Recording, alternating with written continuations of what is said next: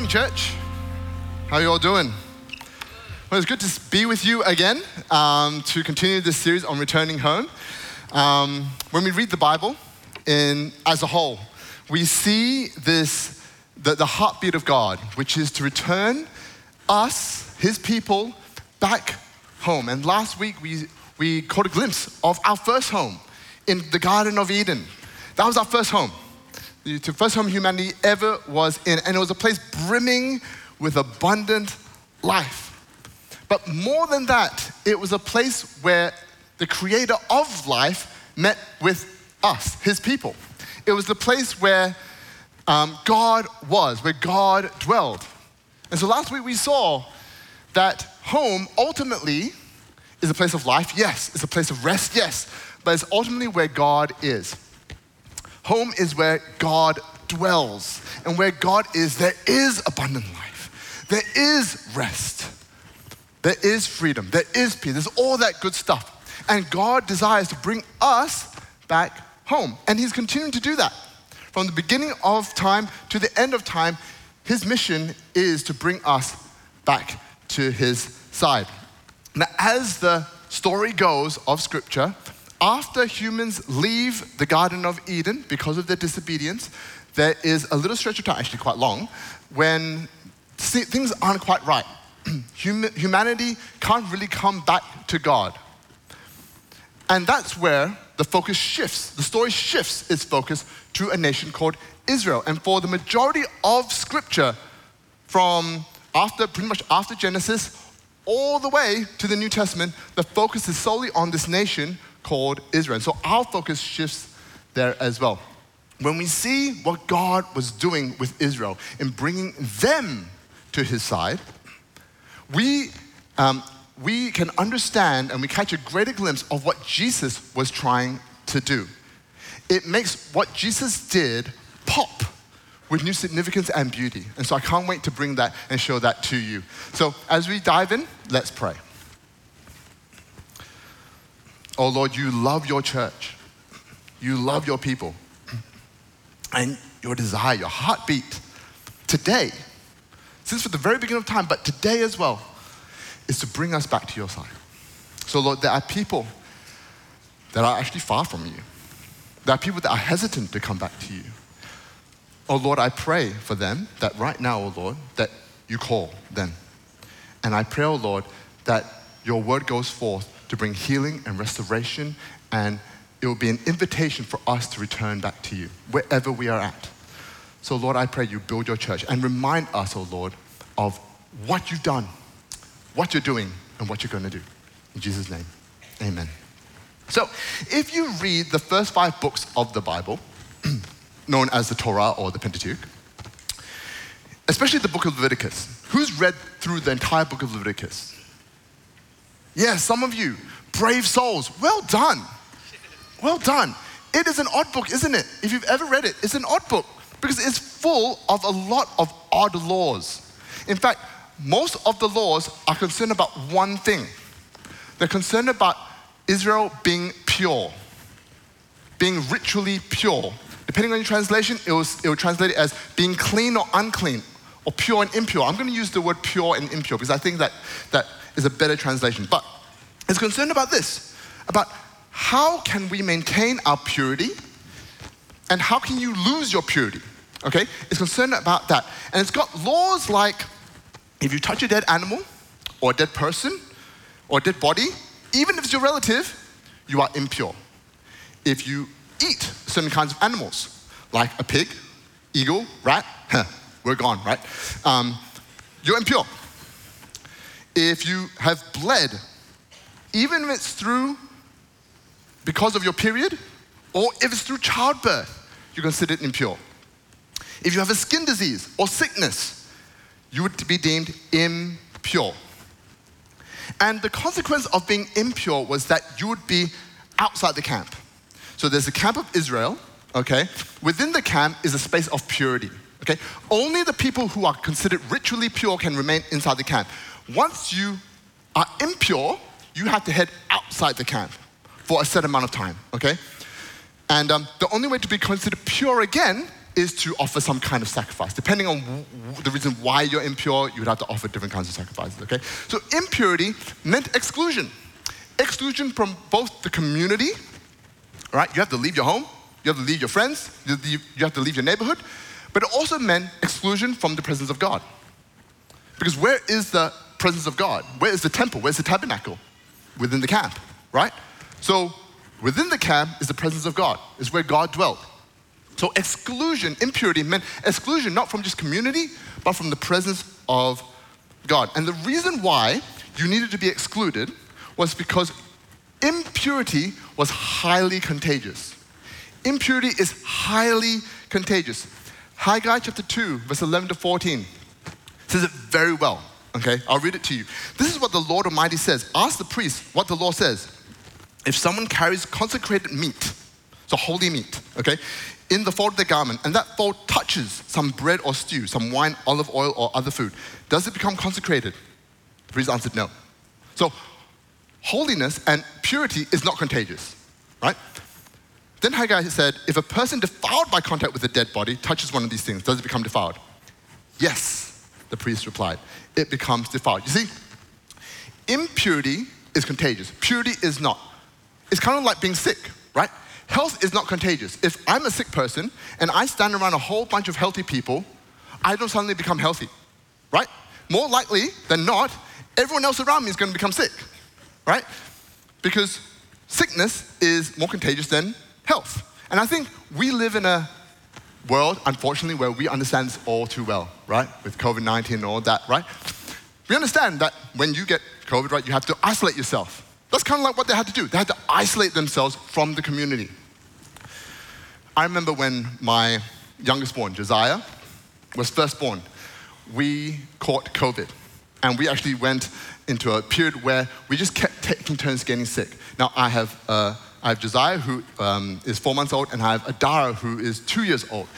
And it was so difficult to isolate everyone. I mean, we tried our best. When someone got sick in the family, it was like COVID, a mini COVID isolation, uh, lockdown, right? It was like, okay, mask on, hand hygiene, isolate, avoid all contact whatsoever.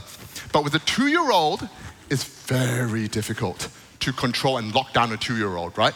Because a two year old just wants to run around and she, and this is really good, she loves, loves her baby brother. So every morning she would run up to the baby brother, even if she was leaking mucus, she would run up to her baby brother, hello Diti, hello baby brother, right? It was so hard to hold her back and, and, and keep her away from the brother, right? Because as parents, you know, right? If you're ever, if you're a parent, you remember, it's just, you're just one snotty finger away from one family member getting, getting sick. And that's how it was like. Because sickness is highly contagious. Sickness is highly contagious. So impurity was highly contagious. And now, for us, these laws are weird and often make little sense. Right? In fact, they can seem a little offensive to our modern sensibilities if you think about it. For instance, how can it be that a woman who has just gone through the pain of childbirth, right, has to be now be excluded from the community? Haven't they gone through enough? Amen, ladies? Right? Haven't you gone through enough? Now you need to be excluded from your family. Now you need to be excluded from your community. But that's how it was like, right? They were considered impure.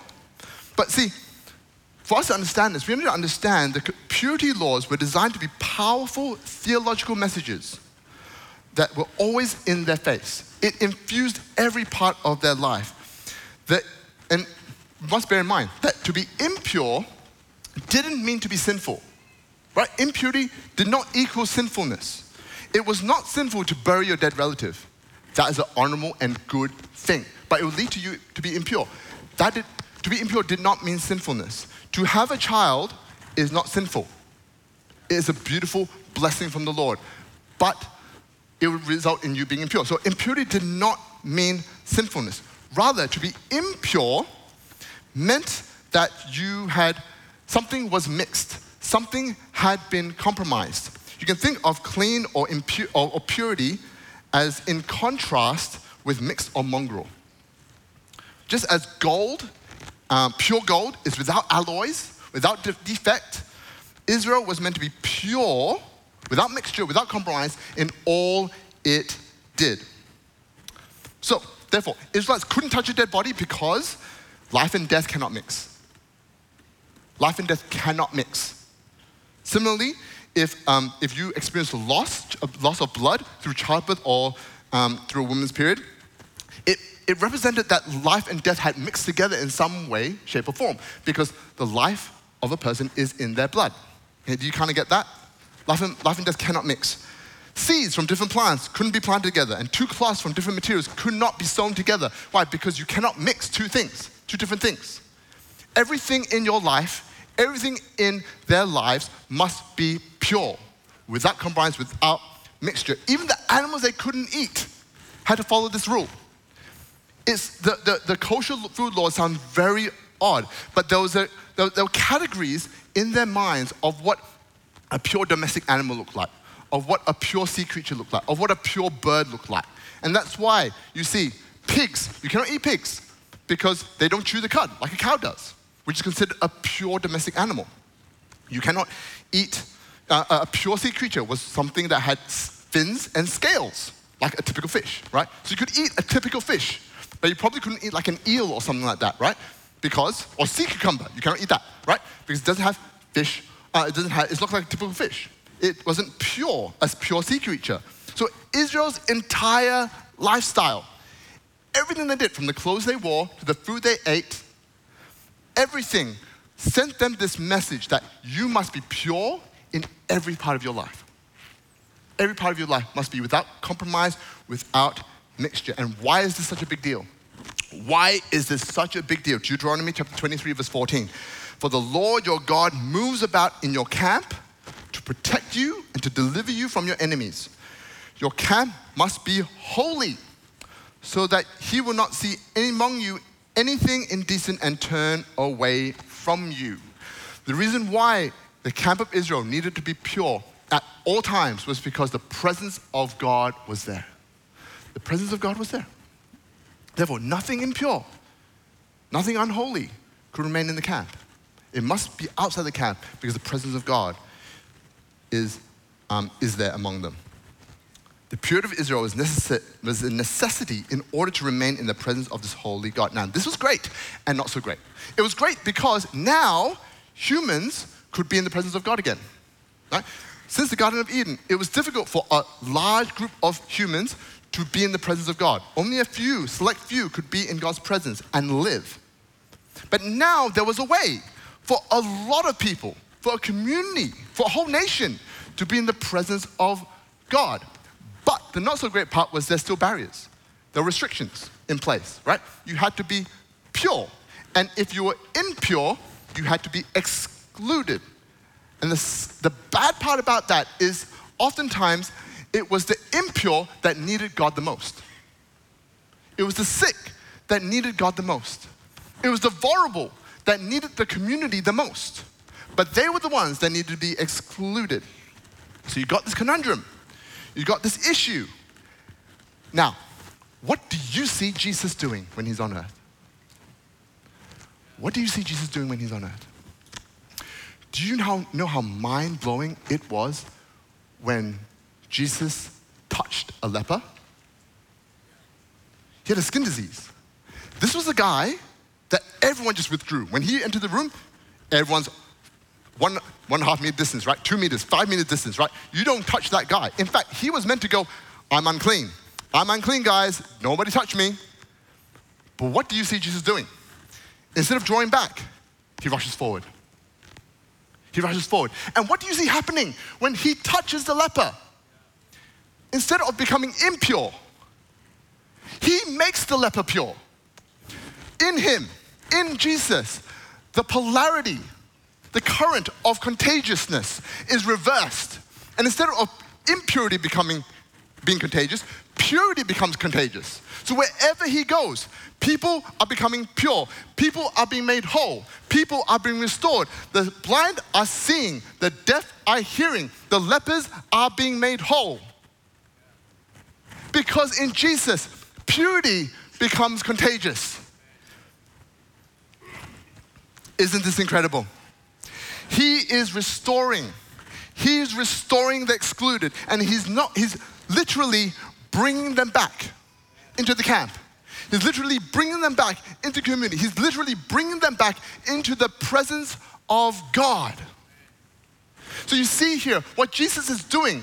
He's not just healing this person, He's restoring this person holistically, body, relationally, emotionally, even spiritually. What do you see Jesus doing? He doesn't just heal the people, He forgives them. I forgive you. Your sins are forgiven. Why? Why is He doing that? Because the, the, the healing is simply a sign of the deep work of spiritual reconciliation that He's doing in that person's life. He's drawing them back, He's bringing them back into community by His presence, by His touch. One encounter with the Lord makes that person pure, makes that person holy, restores that person. And guess what? Who is the body of Christ now? We are. We are. We are the physical, earthly body of Christ on earth. So if Jesus, when he was on earth, was reaching out, reaching out his hand to touch the broken, reaching out his hand to spread contagious purity to a lost and broken world, to the sick, to the vulnerable. What do you think is the mission of the body of Christ? To reach out, to reach out, and to stretch out our hands to the vulnerable, to see the contagious purity of Christ flow through us to purify and restore this broken world. That's why, that's why Jesus' command to the church is, is resoundingly go, go and make disciples of all nations. Just as Jesus was sent from his heavenly home into our world to purify it, we are sent from our spiritual home in Christ to our physical world and community around us. And that's why we have missions programs. That's why we have outreach initiatives, because they are amazing at getting us into places where we would not normally be. They are awesome. But at the same time, you are not only the body of Christ when you're on a mission trip. You don't suddenly become, oh, now I'm a Christian when I'm, in a, when I'm doing outreach. No, no, no. Because I think the truth is that we have already been sent out. You, you are already in your workplace. You are already in your school. You're already in your university. You're already at, in your industry. You're already in your neighborhood. You're already in your community. God has already sent us out. The issue is not really whether we have been sent out yet or not, it's whether people, when they meet us, are coming into contact with Christ. That's the question. Because we have no power to purify anyone. If they come into contact with us, they just they become impure. We become impure, right? Because impurity is still contagious.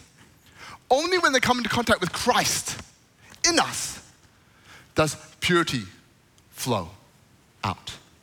Does, does the polarity of degeneration reverse? And so we need to somehow ensure, somehow, we need to safeguard somehow, make sure that when people meet us, Christ, they meet Christ. They encounter Christ. How do we do that? How do we do that? I think the answer is in what Christ has done to bring us back into the holy presence of God. So, so let's, um, if I can take you back to the, tabernacle, to, to the camp of Israel. So the camp of Israel is meant to be pure, okay? Within the center of the camp of Israel was the tabernacle or the temple. And this was where the presence of God was felt strongest, okay? It was the strongest at this, in this location, okay?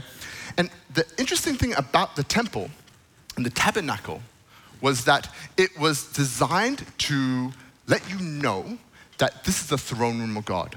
This is where God dwells, like physically and in, in a very tangible way. Everything about it was meant to send you that message. Um, if I can just uh, uh, maybe show this to you, um, I think it's really cool. Uh, but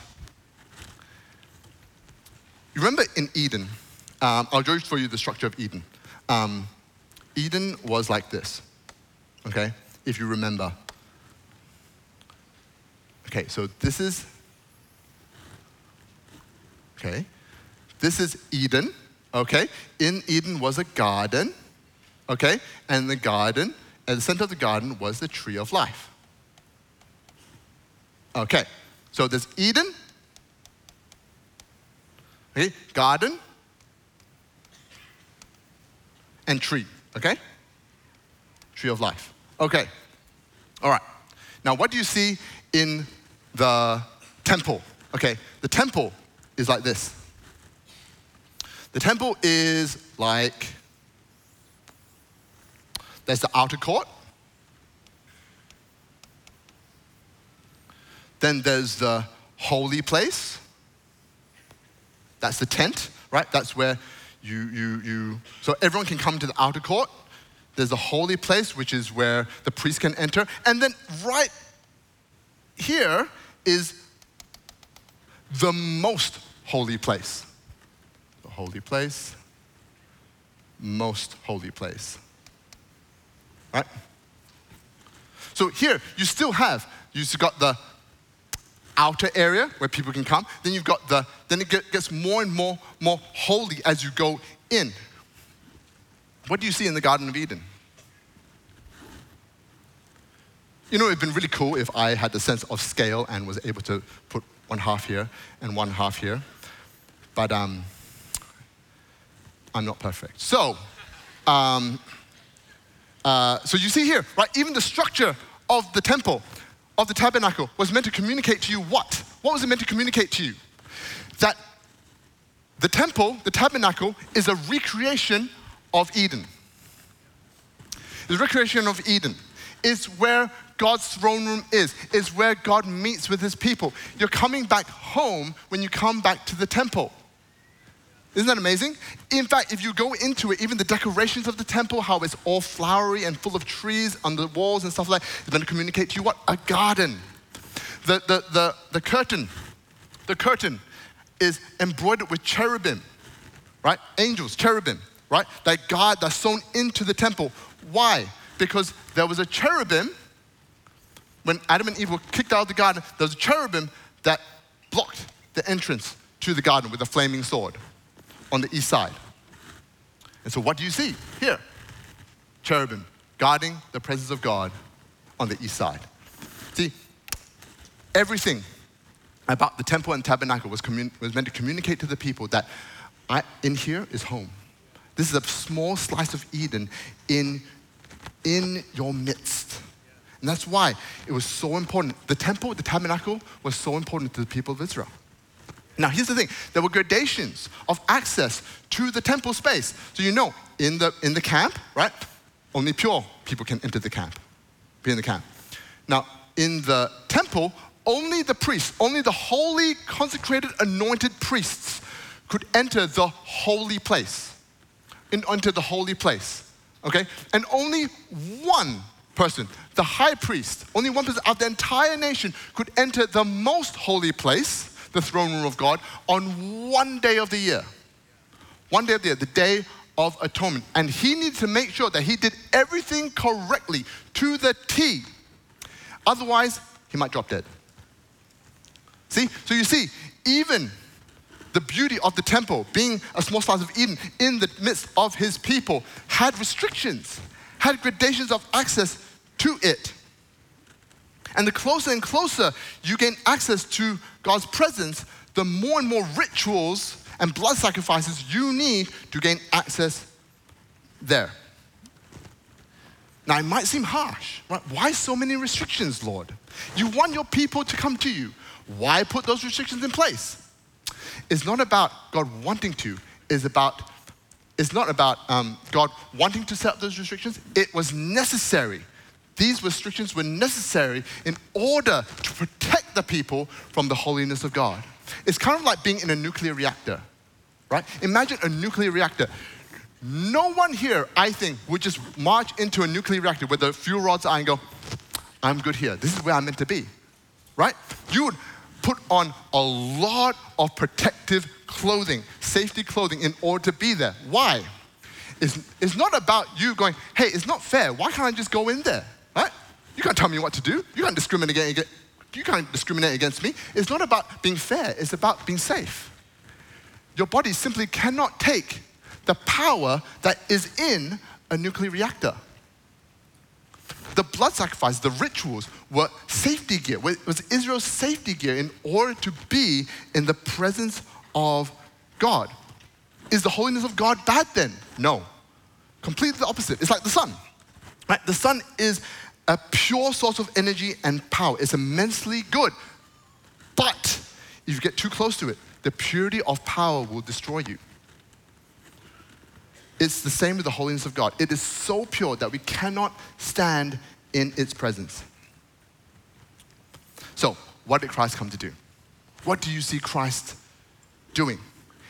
We see Christ in Hebrews chapter 10, verse 19 to 22, described as He stood in the way to make a way, and so doing became the way. He stood in the way to make a way, and therefore He became the way. Hebrews 10, 19, 22. Therefore, brothers and sisters, since we have confidence to enter the most holy place by the blood of Jesus, by a new and living way opened for us through the curtain, through the curtain. That is his body.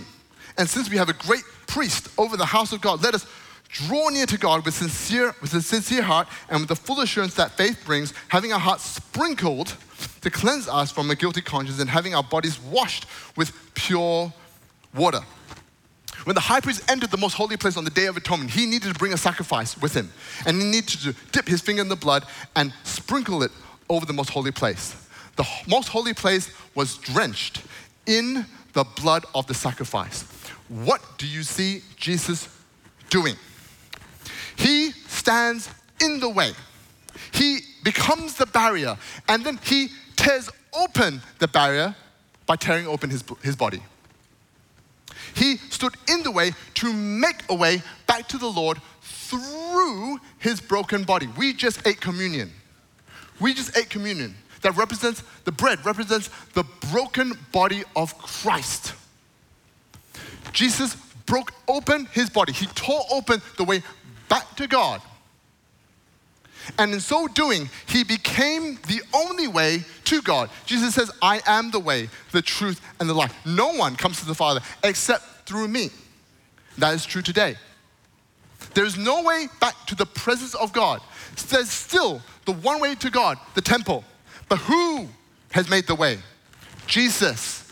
So you come in through, not under the, not underneath here, you can't come in here, you can't come through there, right? You still have to enter through the temple, but the temple, the, the, the curtain is now the broken body of Christ. And you come through the broken body and you stand on his spilled blood that drenches the floor. And that makes you worthy. And it bears it is important for even Christians for us to remember this because we so often forget that it is only through Christ that makes us worthy. It is only through Christ that we can come into the presence of God. Yet, so many people, I think sometimes, even I, feel this tinge of apprehension to come before the presence of God because, God, I, I don't feel worthy enough today. God, I, I, I did that thing yesterday and I don't think I, I'm, I, I'm, I'm adequate enough to come before God. Why do we feel like we are not good enough or holy enough or do we don't have our life together enough to come and stand in the presence of God? Because the truth is, it was never about us. It is not our body that makes a way, it is Christ's body that has made a way. Therefore, we can come boldly into the presence of God today. Today, every single day, why? And only if we come through Jesus Christ. You want to come through your good works? You want to come through your holiness? Well, shudder in fear because it's not good enough. But you come through Jesus Christ. You stand on his blood. Oh, you can come boldly and stand before him and ask of him whatever you need. Because it is him, it is his body, it is his blood that makes you worthy. It makes you pure. And whenever you come and stand before the presence of God, what happens? The contagious purity of the Lord sprinkles you and washes you clean and makes you pure. the presence of God now makes you pure if you come through Jesus. You come through Jesus. And therefore, therefore, the command of the Lord to his holy people, to his pure people, is this be holy. Be holy, just as God is holy. Be holy, just as God is holy. Remember how the camp of Israel was only meant for the pure? Remember how the temple was only meant for the holy and consecrated priests? Well, where's the camp? Right here. Here's the camp. Where's the temple? Well, Jesus is the temple of the Holy Spirit, and we are his body. Therefore, we are now the temples of the Holy Spirit. So, guess where is the holy place? Right there, where you're seated, where you're seated, where you're seated.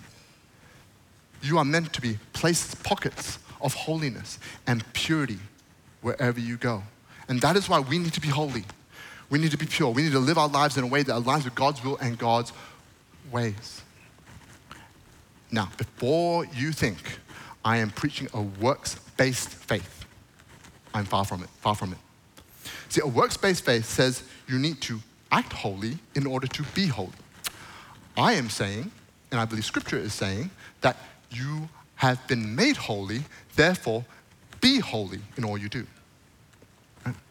Remember how last week, if you were here last week, we said that God creates, humans cultivate.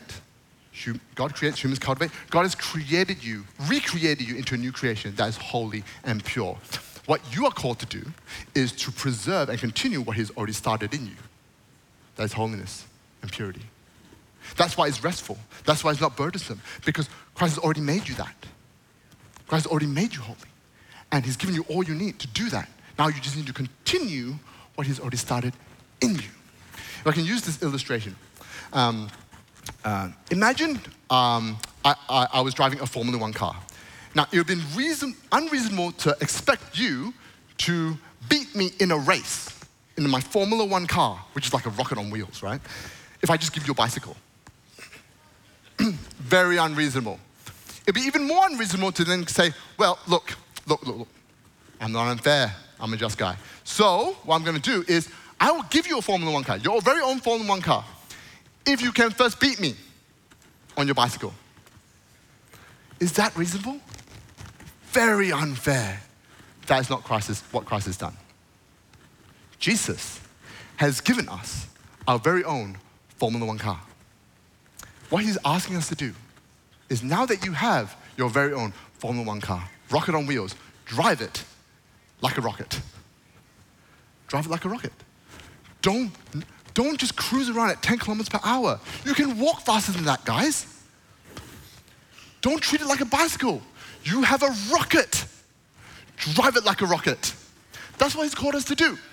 That's what he's called us to do.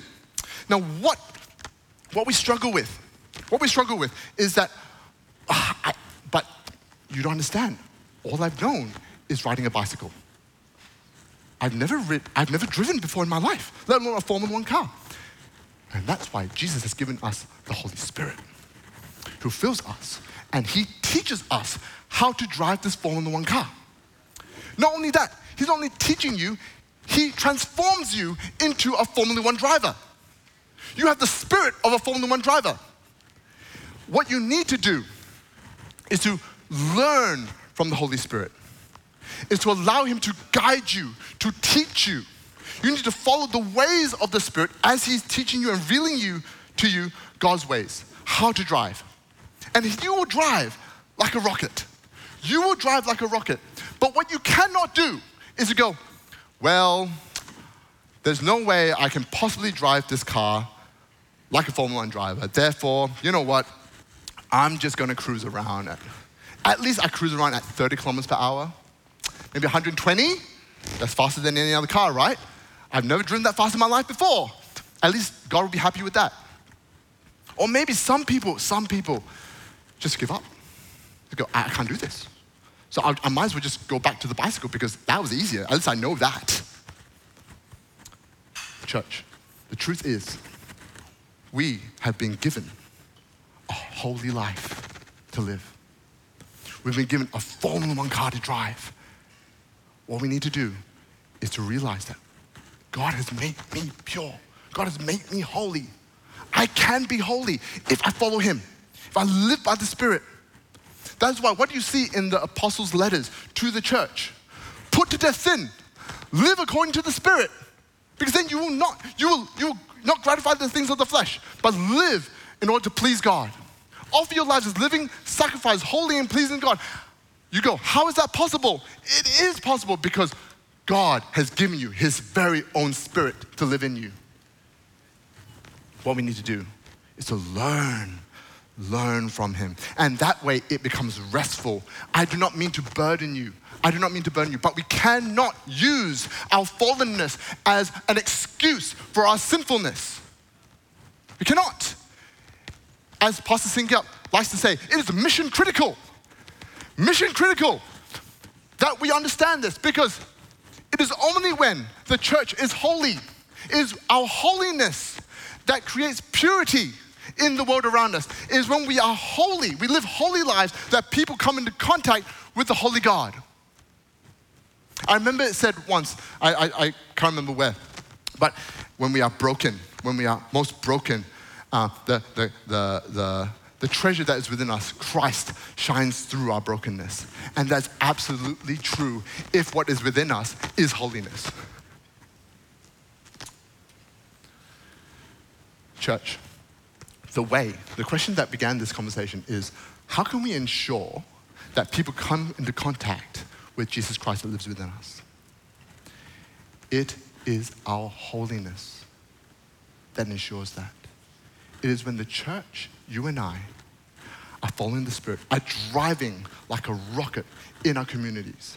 That is when people catch a glimpse of this holy God and they come into contact with Him.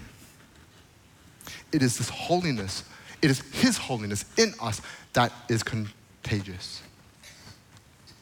In John chapter 8, there's this famous story of a woman caught in adultery a mob forms. You know the story. Many of you know the story. A mob forms to stone this woman, and they come to Jesus. Hey, should we stone her? And he bends down and writes something on the ground. We're not sure what, but he says this to the, to the mob. Who, let anyone who is without sin be the first to throw a stone at her. One by one, the mob disperses until only Jesus and the woman remain. And he says this to the woman, chapter 8, verse 10. Jesus asked the woman, where, Woman, where are they? Has no one condemned you? No one, sir, she said. Then neither do I condemn you, Jesus declares. Go now and leave your life of sin. Now, was that a wish? Was that a command? Was that a suggestion? Was that a proposal? What was that? Go now and leave your life of sin. Or perhaps it was simply a statement of her new reality. Go now and leave your life of sin is simply the statement of the reality of a forgiven person. The woman, for the first time ever, had been handed a Formula One car. And Jesus went, Go now and drive it like a rocket ship. Go now and leave your life of sin. Who here has been forgiven? Who here has been made whole? Yes. Let's go and live, be holy as God who is in you is holy. Now, please do not interpret holiness. Do not interpret holiness as religiosity or moral pretension. On earth, what do you see Jesus doing? He lives a holy life, doesn't he? But what do you see him doing? Was he morally pretentious? No, the opposite. He's compassionate, loving, joyful. That's what I mean when I say live a holy life. Not stuck up and going, I've got my life together. Have you? That's not holiness. Holiness is laying your life down for the sake of others, is elevating others up, is sacrificing yourself so that others may live. That is a holy life. And it's only when we are like this, is only when the holiness of Christ shines through us like a beacon, then the world, then the world may be made whole through us, in us. So, what can we do today as I wrap up? What can we do today as a practical? What can, what can I do? What can I do? Oh, well, what we talk about every single Sunday. What talk about every single Sunday. I have got nothing revolutionary for you to do. What more can I say? But simply this there are three things you need to cultivate in your life. There are three things that God has given you, and there are three things that we need to continue in our lives to cultivate and nurture and mature. And it's these three things the Spirit of God, the Word of God, and obedience to God. The Spirit of God, the Word of God, and obedience to God. When you have these three things in your life, holiness will ooze out of you, contagious purity will flow from you like a river. Well, we need all three, right? If you have the Word of God and, and obedience to God, but no spirit, you get religiosity and you get moral pretension. Oh, yeah, you become very stuck up. If you have the Spirit of God and obedience to God, but no Word of God, you have no anchor. You have a wish to ground your faith. If you have the Spirit of God and the Word of God, but without obedience to God, you have a dead and passive faith. You risk becoming hypocritical. But you have all three Spirit of God in your life. You follow the Spirit, you are anchored on the Word of God. You learn from Him, and you allow the Spirit to use the Word to reveal who God is to you. And you obey it. You obey it. Oh, well, then. Let the world, let the world be purified. Let the world be made whole as a Christian comes driving in with a Formula One car to create a world that is holy for God. And we would see people return back home into the presence of God. Let's stand. Let's stand. And I think our only proper response is simply this. I'm about to, I'll, I'll pray, and City Campus, you can take over.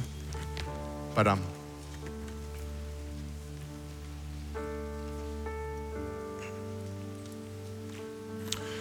two, two groups of people.